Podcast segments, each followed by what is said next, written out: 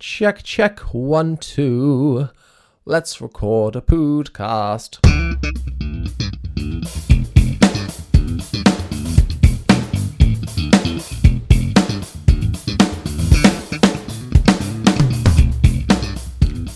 Hello and welcome to In the Pockets, the bass guitar podcast where we get the lowdown on the low end.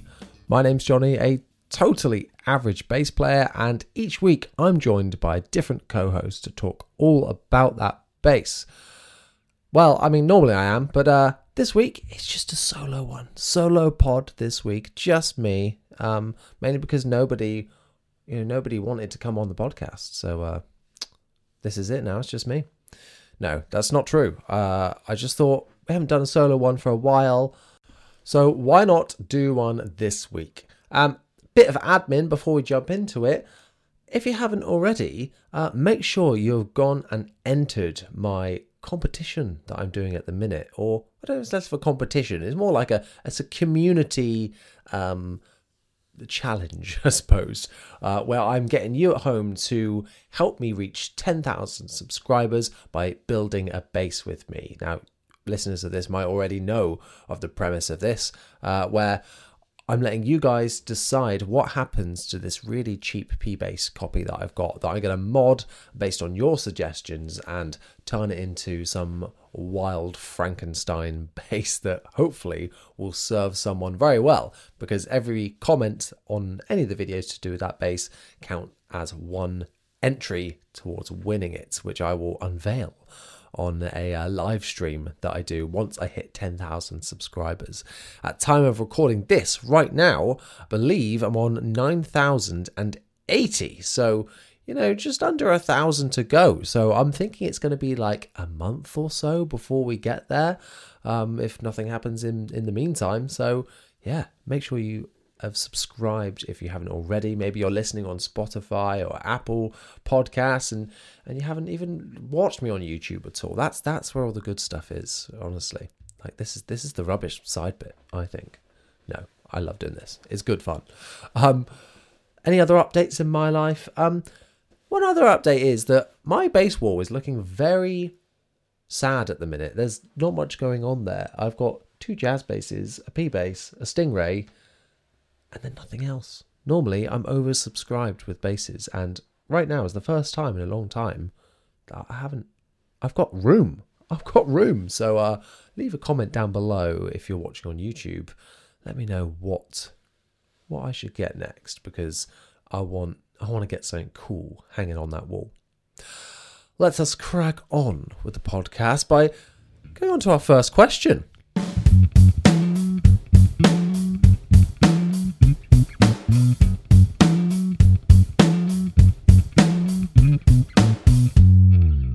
To ask questions on this very podcast, what you need to do is go and follow me on Instagram at Jonny Dibble, where 24 hours before I record a podcast each week, I put up a poll on there where you can submit your questions. So make sure you're following me to stay up to date and uh, and yeah, get involved. Uh, like William Garcia has on Instagram, who says tuners headstock versus pedal versus something like a Boss TU uh, 12C. Hell, a pitchfork or a pitch pipe if that floats your boat. Um, so the question here is which I guess which should you choose or which would I choose or you know just a bit of talk about tuners because I love a tuner. If you I mean not the fish, I'm a vegetarian, but if you do not have a tuner, you should get a tuner. Let's just say that uh, straight out the gate because I was at a gig recently and like yeah they had a tuner but it broke um, on stage. They had to keep swapping cables and have the dreaded, the dreaded, boom, boom, boom, boom, boom, boom, boom, boom, boom. Oh, that noise just haunts me. I absolutely hate that noise. Um, so yeah, didn't enjoy that. So everybody should have a tuner and a tuner that works because you've got to have it and it works.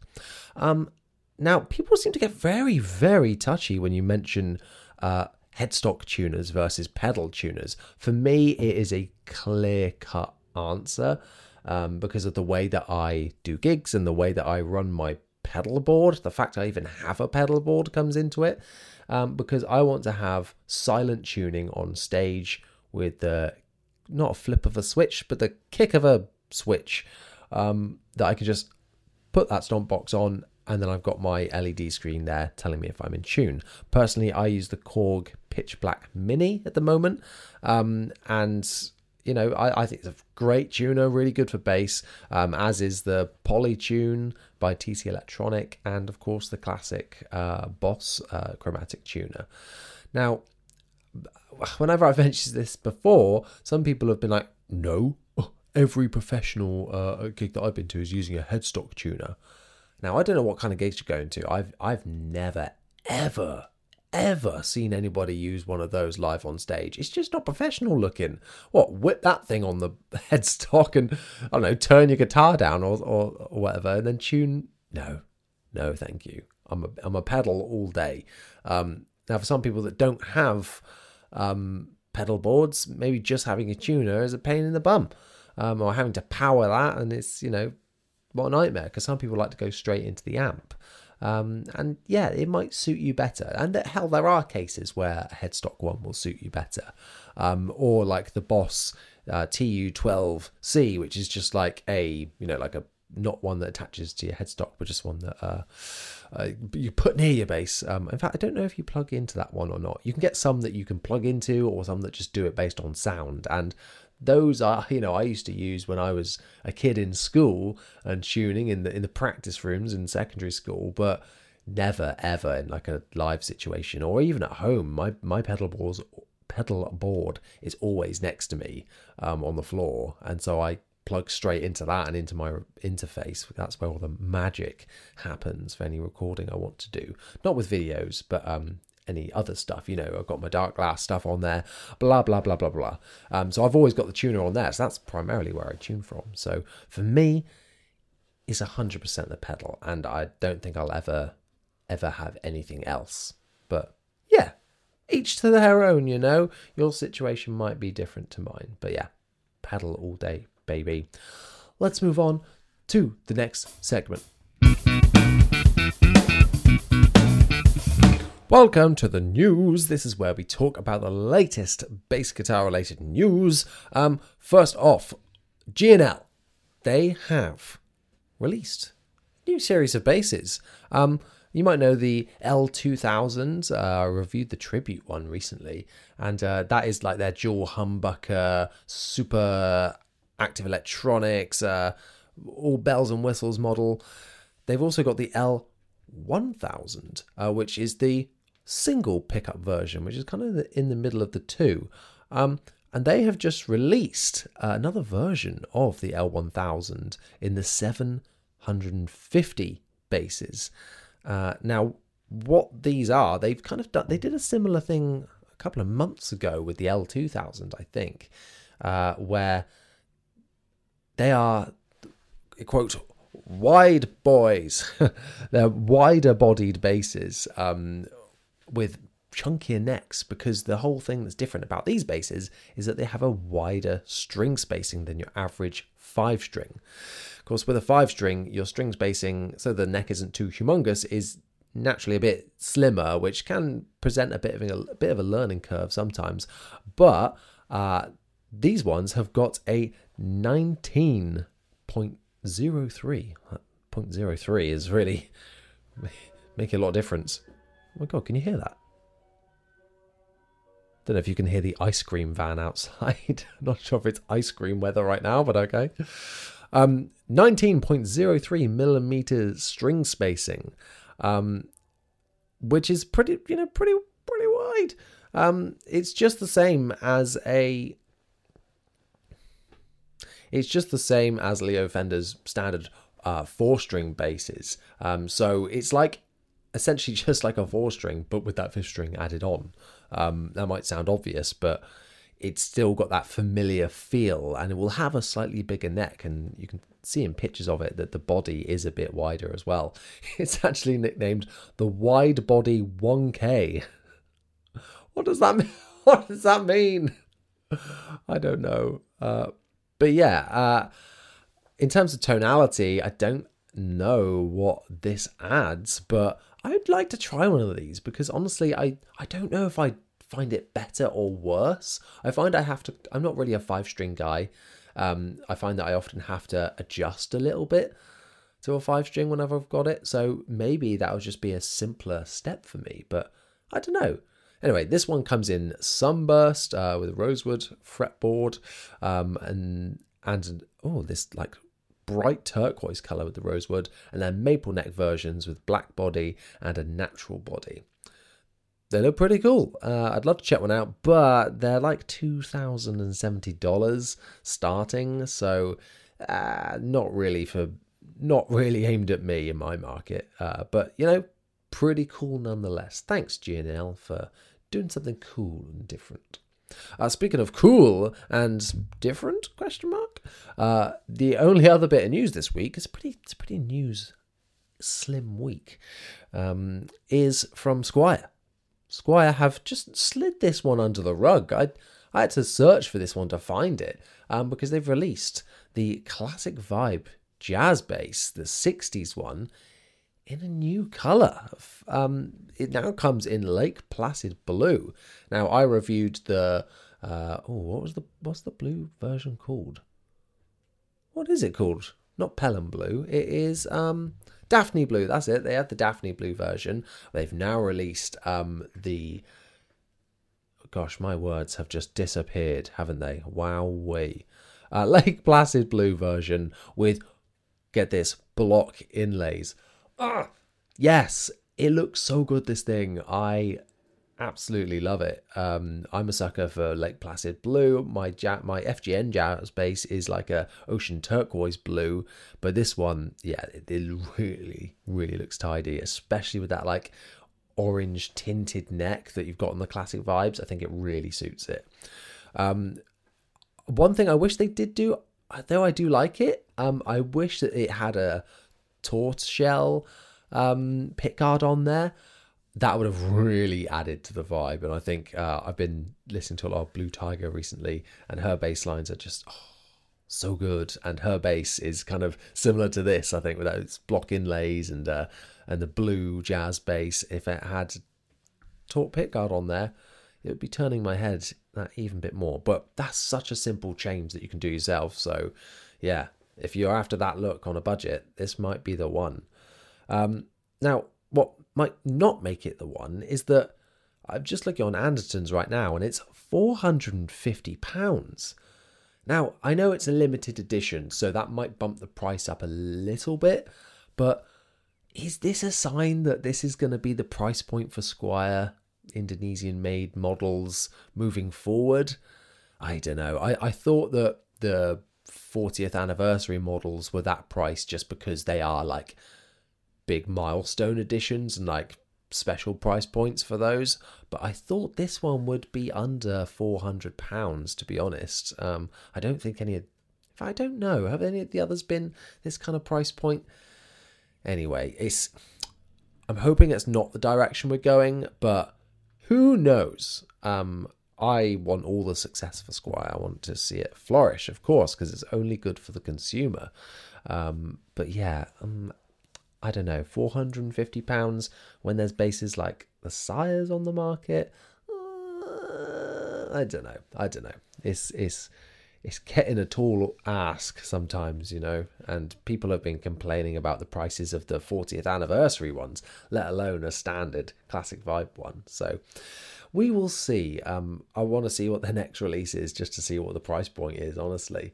Um, but yeah, that is it for the news. Like I said, it's a news it's a news light week this week. Uh, hopefully, we'll bring it in next time with loads of hot goss.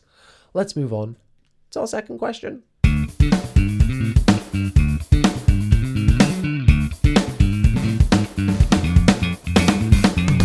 This question comes from Calamord Music on Instagram, who has been uh, not yet banned from listening to this channel and this podcast um, for his, you know, he can't he can't get into stingrays. This guy, and I've told him, I've told him he's going to be banned, um, but I haven't brought myself to do it yet. And he slipped through the cracks this time with another fantastic question.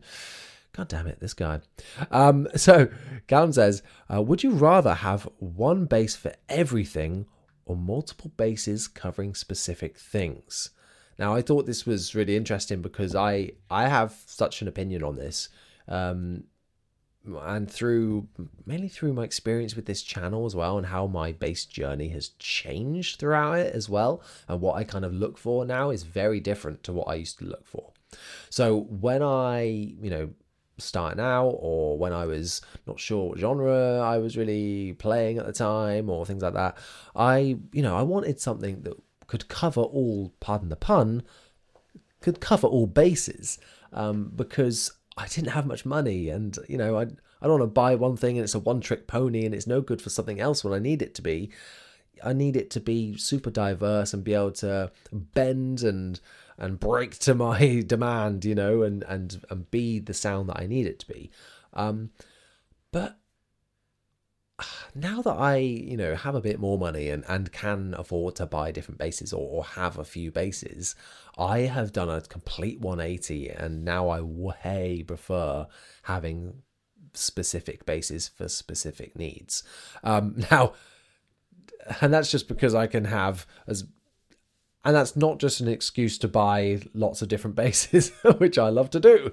Um, but it's because I find that when a bass tries to do too much, it kind of does all of them okay, but it's kind of like a jack of all trades, master of none, you know, where you're not really winning in any scenario.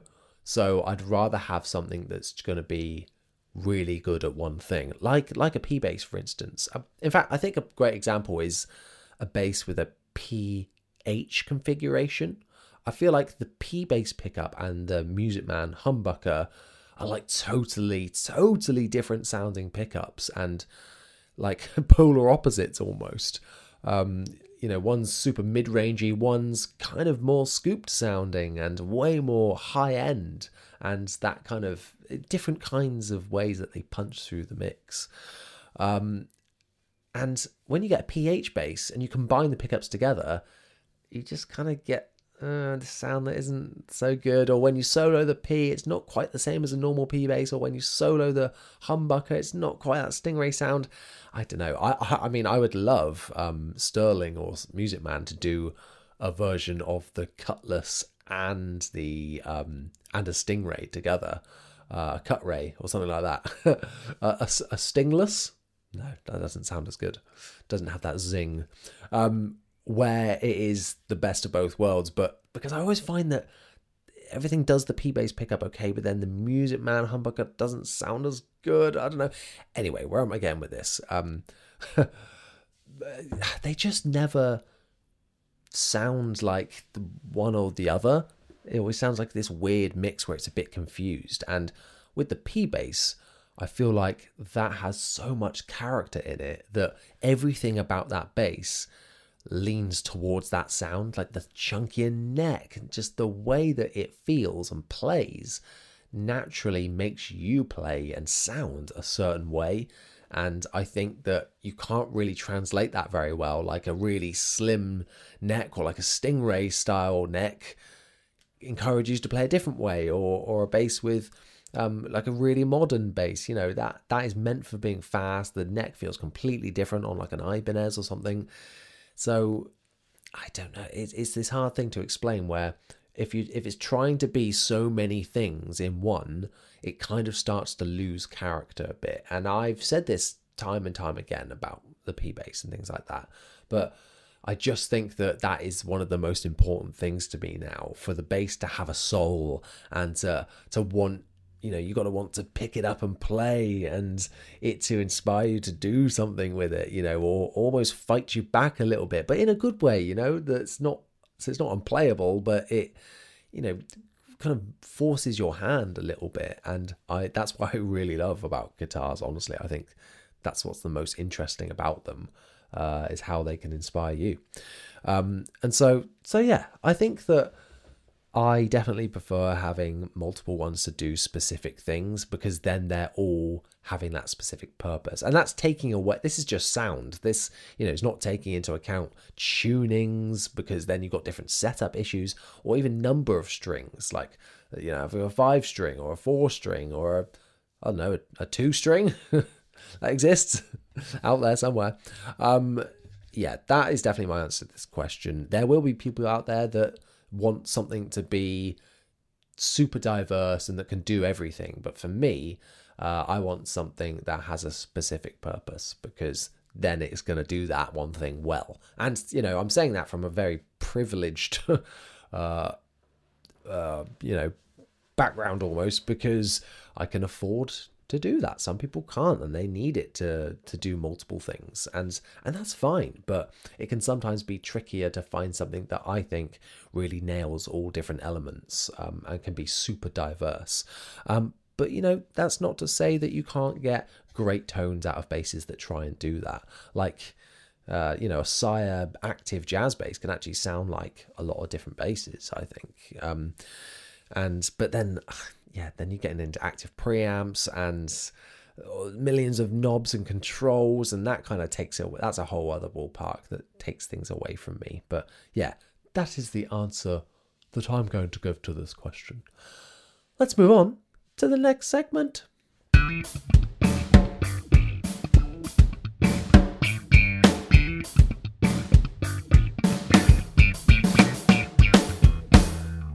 Now, Ryan Reynolds here from Mint Mobile. With the price of just about everything going up during inflation, we thought we'd bring our prices down. So to help us, we brought in a reverse auctioneer, which is apparently a thing. Mint Mobile unlimited premium wireless. Ready to get 30, 30, bit to get 30, bit to get 20, 20, 20, bit to get 20, 20, bit to get 15, 15, 15, 15 just 15 bucks a month. So, Give it a try at mintmobile.com/switch. slash $45 up front for 3 months plus taxes and fees. Promo for new customers for limited time. Unlimited more than 40 gigabytes per month slows. Full terms at mintmobile.com. it is time for that tone you own. It is my favorite segment of the week because I get to shut up and listen to some bass. Um, normally, I get my co host to bring along their signature sound or just a tone that they're enjoying at the minute. Um, but this week, of course, it's just me. Um, so we're going to sit in silence. No. Um, I have brought along a tone that I'm playing with at the moment. Um, if you follow me on Instagram, you might have seen uh, that I did a live unboxing of a little new bass that I have, um, and that is the Sterling by Music Man Ray 34. Um, I've been wanting to get my hands on one of these for so long, ever since I sold, foolishly sold my Sterling Ray 24 CA. Um, I've had a big Stingray shaped hole in my life. Uh, and yeah, I've been really excited to get hold of this one. It's the all black one um, with the roasted maple neck. And yeah, super excited to finally get some Stingray tones back in my life because I love a Stingray. Um, I'm going to shut up and let's just have a listen to this thing. I'm running uh, straight into my pedal board, which is just running the Darkglass Vintage Ultra. It's super transparent sounding. It's just a bit of an EQ at the minute, um, so I'll, I'll, show you what it sounds like on and off. Then straight into the Line 6 HX Stomp with a Ampeg SVT amp sim on there. So here's what it sounds like.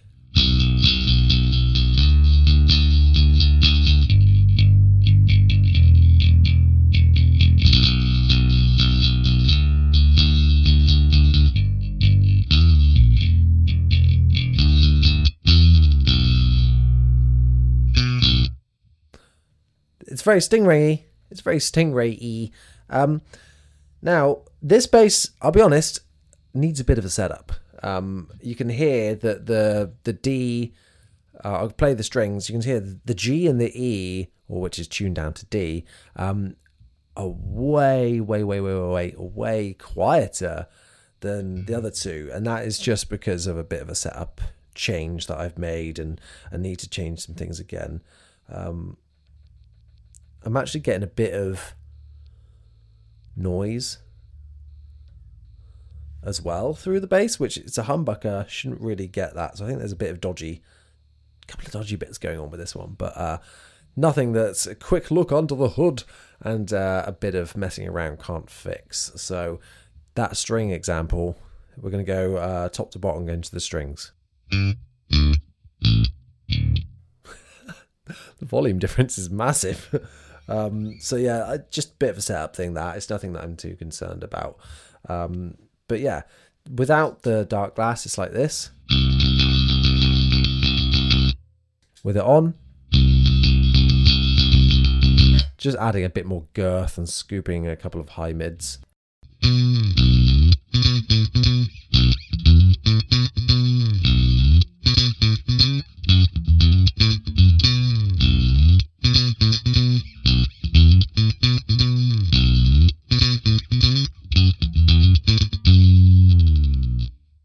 Uh, it's a bit fret buzzy at the minute as well. Um, so yeah, it's it's okay at the minute. It's not really in my total good books just yet, but we'll see. This is what it's like with the uh, Darkglass with a bit of drive.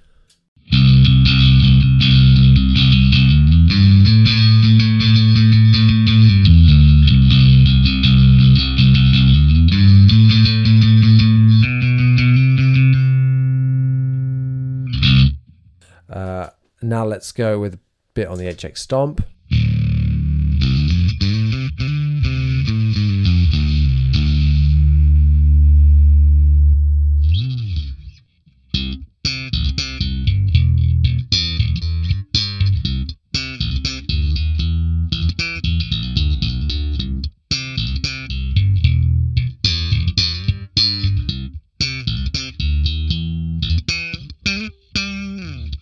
So yeah, it's not without its faults. This one, I don't think, but I haven't really had too much time to to go under the hood and and and uh, and do a quick setup on this thing. So just a little taste of what it sounds like here before I do my full review, which will be coming out in some time in the future.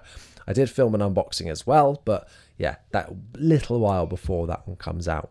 But yeah, just thought I'd let you lovely podcast listeners have a sneak preview of what this thing sounds like. Let's move on with the video.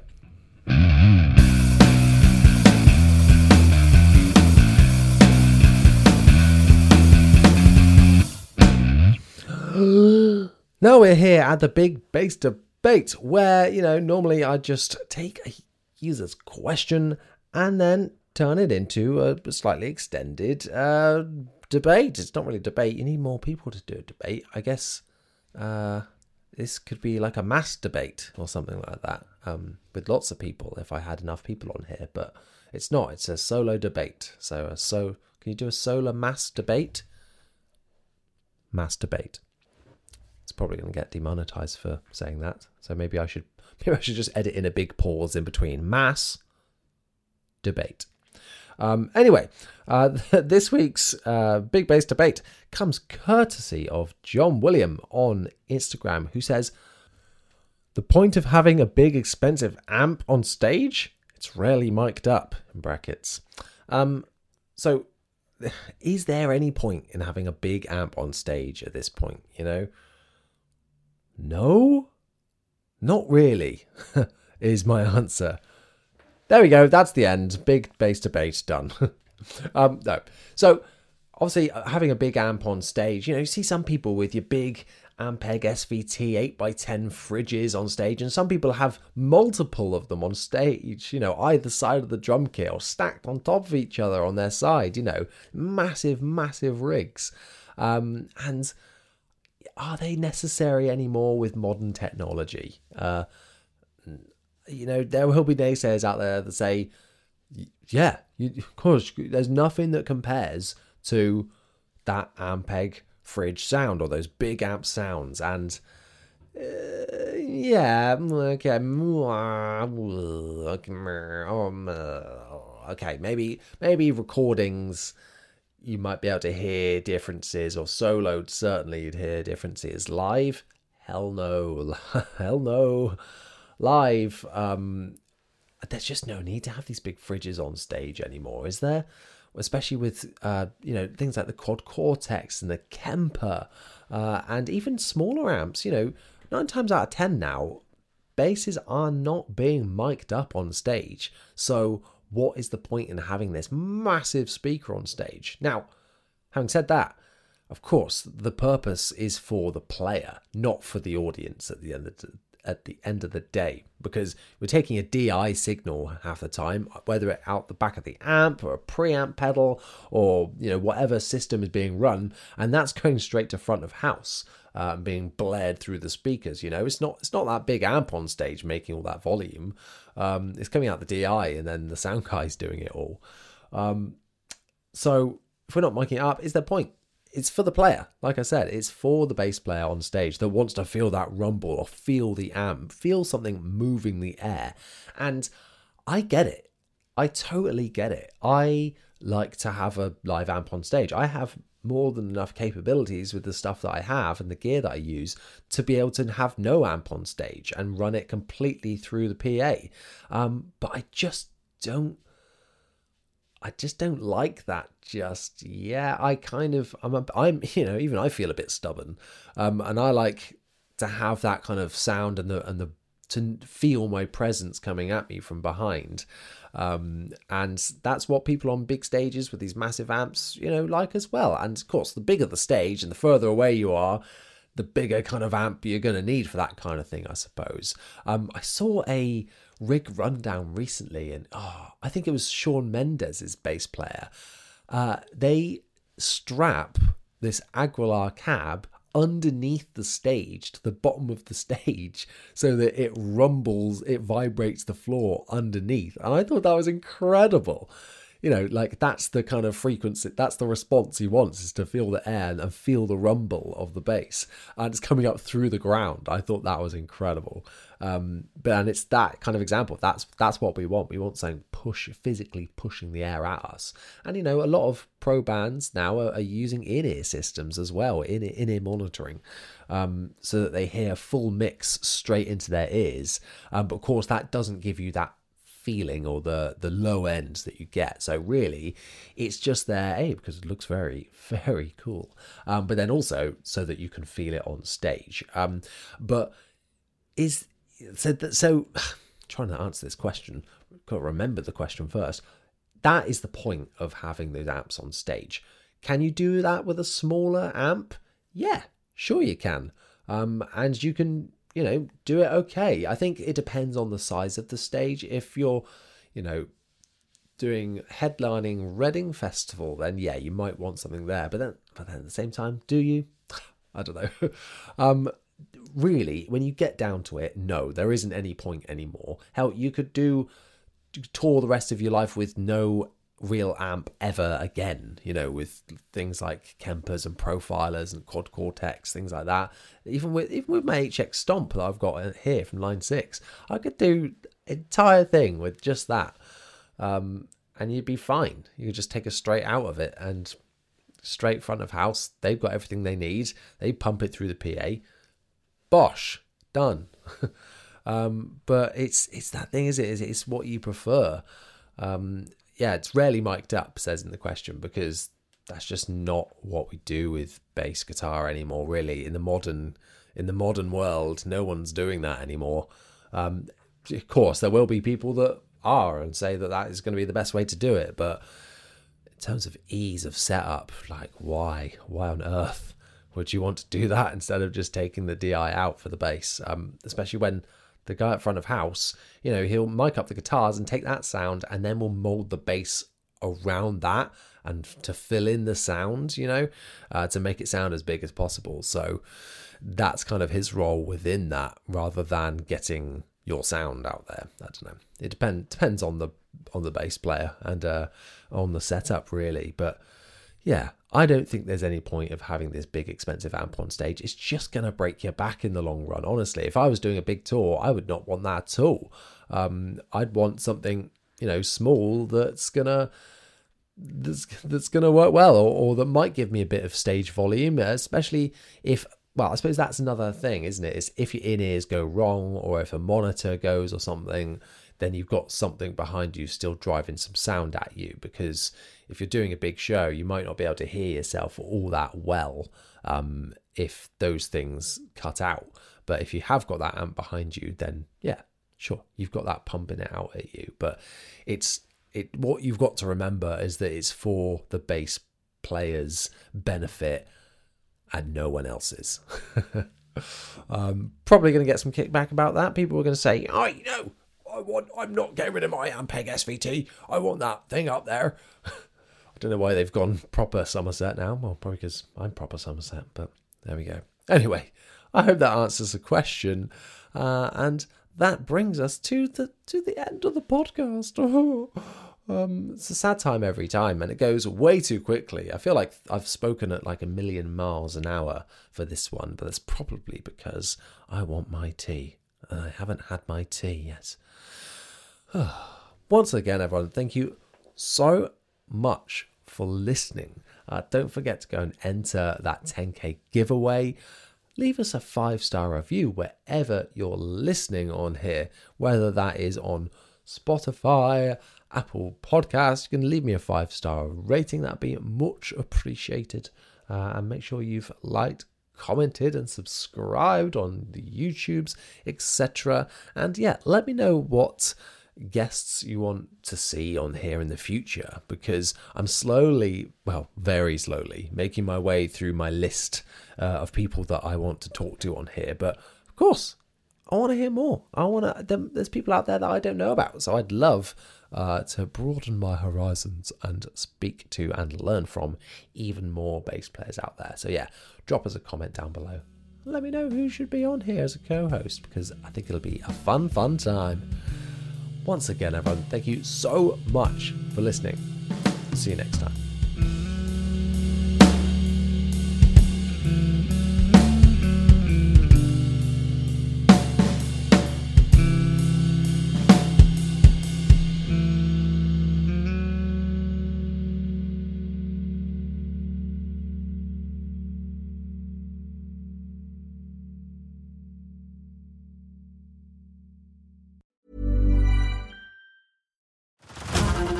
To Hulu this March, where our new shows and movies will keep you streaming all month long. Catch the award winning movie Poor Things, starring Emma Stone, Mark Ruffalo, and Willem Dafoe. Check out the new documentary, Freaknik The Wildest Party Never Told, about the iconic Atlanta Street Party. And don't miss FX's Shogun, a reimagining of the epic tale, starring Anna Sawai. So, what are you waiting for? Go stream something new on Hulu.